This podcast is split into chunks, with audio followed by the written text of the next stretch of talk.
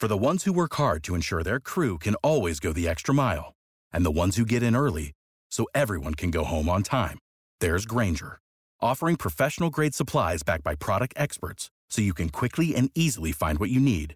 Plus, you can count on access to a committed team ready to go the extra mile for you. Call, clickgranger.com, or just stop by. Grainger, for the ones who get it done.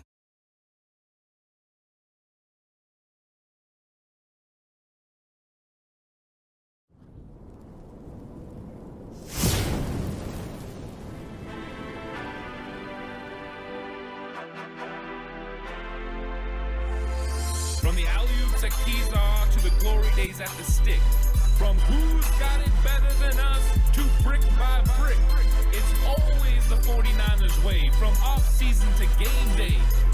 Yeah, we talk back. It's the 49ers cutback.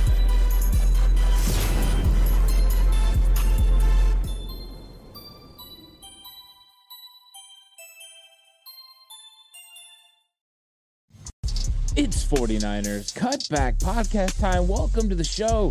This is going to be a lot of fun. We're going to go over a lot of interesting news that's been coming out of Santa Clara because the 49ers are having rookie mini camp, which means we got to hear from Steve Wilks, the new defensive coordinator. We got to hear about the new 49ers jersey numbers, some players changing numbers, other rookies getting their numbers. This is going to be a fun one, but we're also going to hear Steve Wilks talk about Drake Jackson in this one. So, uh, this is going to be one of those ones. Buckle up. It's time to talk San Francisco 49ers. New defensive coordinator Steve Wilks addressed the media, and this time he really got into a lot of the things about not only why he chose the San Francisco 49ers, but also what the scheme was going to look like. Uh, but there were some pretty interesting comments that he made during his interview that I want to get into because – he talked about his philosophy and how his philosophy aligned with the San Francisco 49ers. But then he gave some key insight on Drake Jackson. And Drake Jackson has been one of those interesting conversation points during the offseason. The 49ers, especially, need to make sure they can come up with a defensive end opposite of Nick Bosa. They had Samson Ebukam, they had Charles Omenihu. Both of them have went to other places for a lot more money. Drake Jackson, a second second round pick last year at number 61 overall, has been thought to be the eventual replacement. But Steve Wilks doesn't just talk about Drake Jackson, he also gives an honest assessment, which we're going to get into in a second. Uh, Steve Wilks, though, let's hear what he had to say first about the overall philosophy of his defense and how it aligns with the San Francisco 49ers current coaching staff and defensive philosophy and what he thinks about Chris Kocurek. Well, I think, and, and, my philosophy is the same. I've always had this. Everything we do starts up front. You know, when you look at uh, how dominant we've been over the years is because of our defensive line. You know, and we've done a great job building that through the draft. Uh, as I just alluded to, we did some great things in free agency this past year. So, uh, does a tremendous job. Uh, he's one of the best in the business at what he does, uh, and he's had a major impact on this defense. So.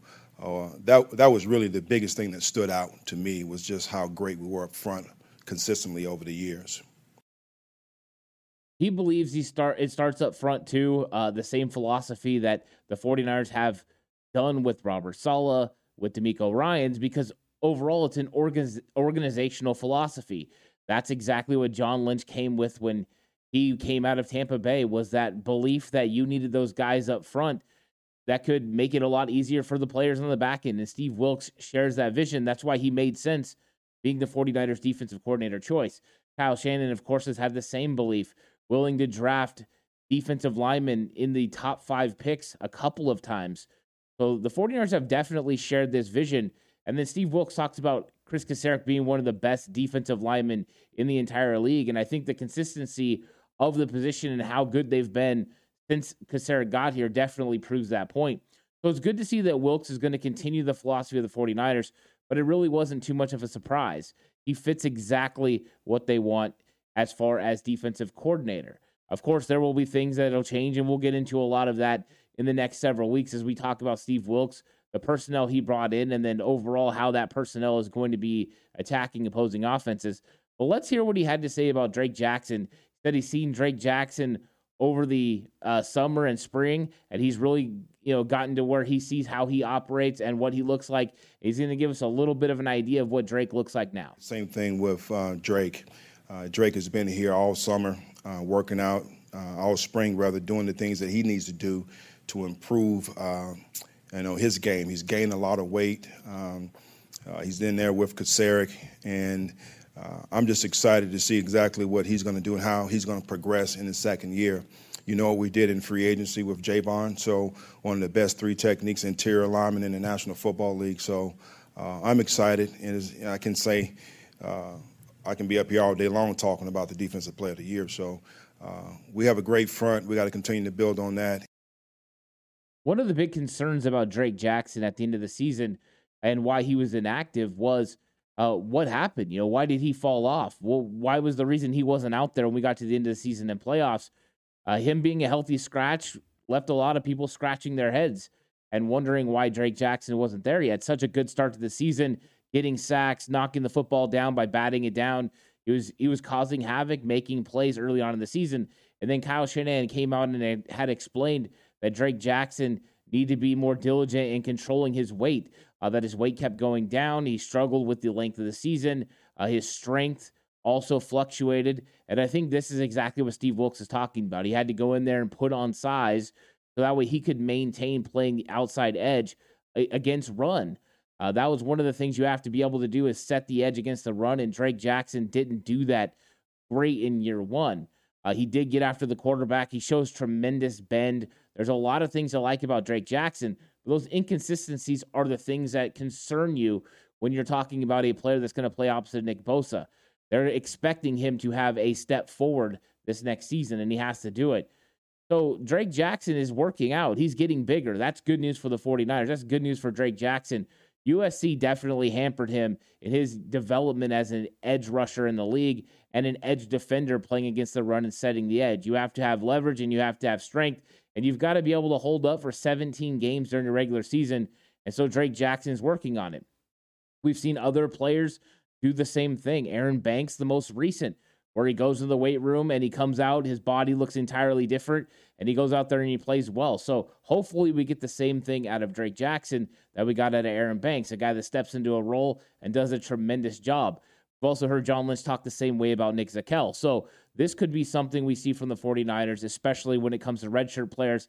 I wouldn't really call Drake a redshirt player considering he was a part of Chris Kocurek's rotation, uh, but I think he's a guy that the 49ers believe needs to take a next step. And then here's Steve Wilks' honest assessment of Drake Jackson and what he saw on film from last year.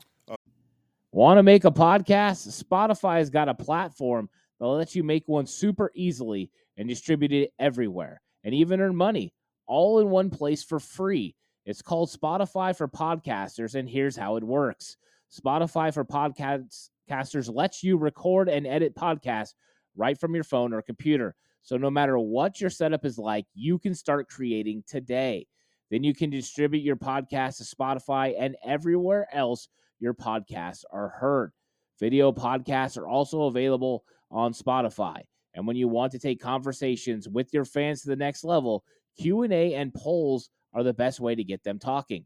With Spotify for podcasters, you can earn money in a variety of ways, including ads and podcast subscriptions. And best of all, it's totally free with no catch. Ever since I've discovered Spotify for podcasters, I just enjoy putting these podcasts out for everyone to really like. I highly recommend you give it a try. It's so easy to use. Download the Spotify for Podcasters app or go to www.spotify.com slash podcasters to get started today. Uh, a lot of inconsistency, you know. Uh, I saw a lot of talent, a lot of skill set, but someone that needs to really, as he, as I just uh, talked about, get a little stronger, get a little bigger, uh, and he's working hard. So I'm looking forward to him once again taking that sophomore leap. Uh, you know that that second year and really improving and doing some good things.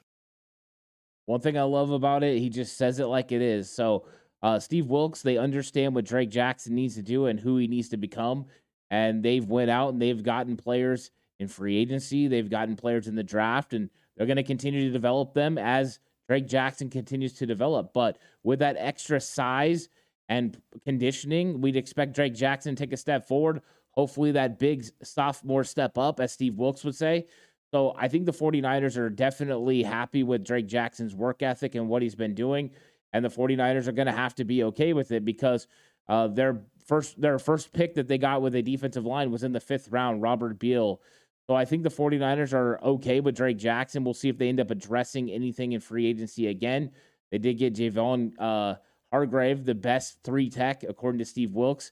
You know, that's out there. So very exciting for them. Drake uh, looking like he's making some improvements in the weight room, and hopefully that translates to the field. So, uh, good news for the 49ers. And I think it was interesting just hearing what Steve Wilks had to say. But now let's get into another uh, cool topic, and that is that the 49ers have signed all of their draft, all their rookies, all their draft picks are signed, all their undrafted uh, free agents are signed as well. So they went ahead and got it done. They had already agreed to terms with several players. They had came to agreement with uh, Jake Moody, um, with Robert Beal, and with uh, Darrell Luter, or Luter before this. All three of those guys had been signed, uh, but then they came to an agreement and announced that they had come to terms with all of the um, rookies. And so some of their contracts, here's what you I really need to know. Uh, when you're talking about Ji'Ayir Brown, his contract is worth $5.3 million. He has a signing bonus of 924000 and his cap figure is going to be under a million dollars at $981,000. Uh, Cameron Latu, the tight end, uh, his cap number is going to be nine uh, 964,000. He's his contract is worth 5.3 million dollars as well. Of course, he was picked not too far after Ji'Ayir Brown. Uh, Dee Winters' contracts were 3.9 million with 783,000 dollars counting towards the 49er salary cap. Uh, Brayden Willis contract is worth 3.9 million dollars with 769 of that, basically 770,000 dollars going towards the salary cap. And then Ronnie Bell, uh, who was drafted in the seventh round, his contract worth 3.9 million dollars and almost 770,000 dollars going against the salary cap. Same with Jalen Graham, same exact figure as Ronnie Bell. Uh, so seven hundred and sixty nine thousand dollars going against the cap. So not a lot of you know big money going against the salary cap, especially with the the fifty one rule, and it has to be a top fifty one contract to count against your salary cap. Most of these guys are probably all of them won't fill, fit against that. Uh, but the 49ers also announced that they had signed 12 undrafted free agents uh, running back Ronald Awatt, fullback Jack Colletto, who I did a video about a couple days ago. Check that out. Uh, offensive lineman Joey Fisher also did a video about cornerback D'Shawn Jamison, running back Khalan Laborn, uh, offensive lineman Corey Luciano, offensive lineman Ilm Manning, linebacker Mariano Sori-Marin, defensive lineman Spencer Waege, wide receiver Isaiah Winstead, uh, the social media sensation, wide receiver Shay Wyatt, and safety Avery Young. All of them are at rookie minicamp, and all of them have jersey numbers.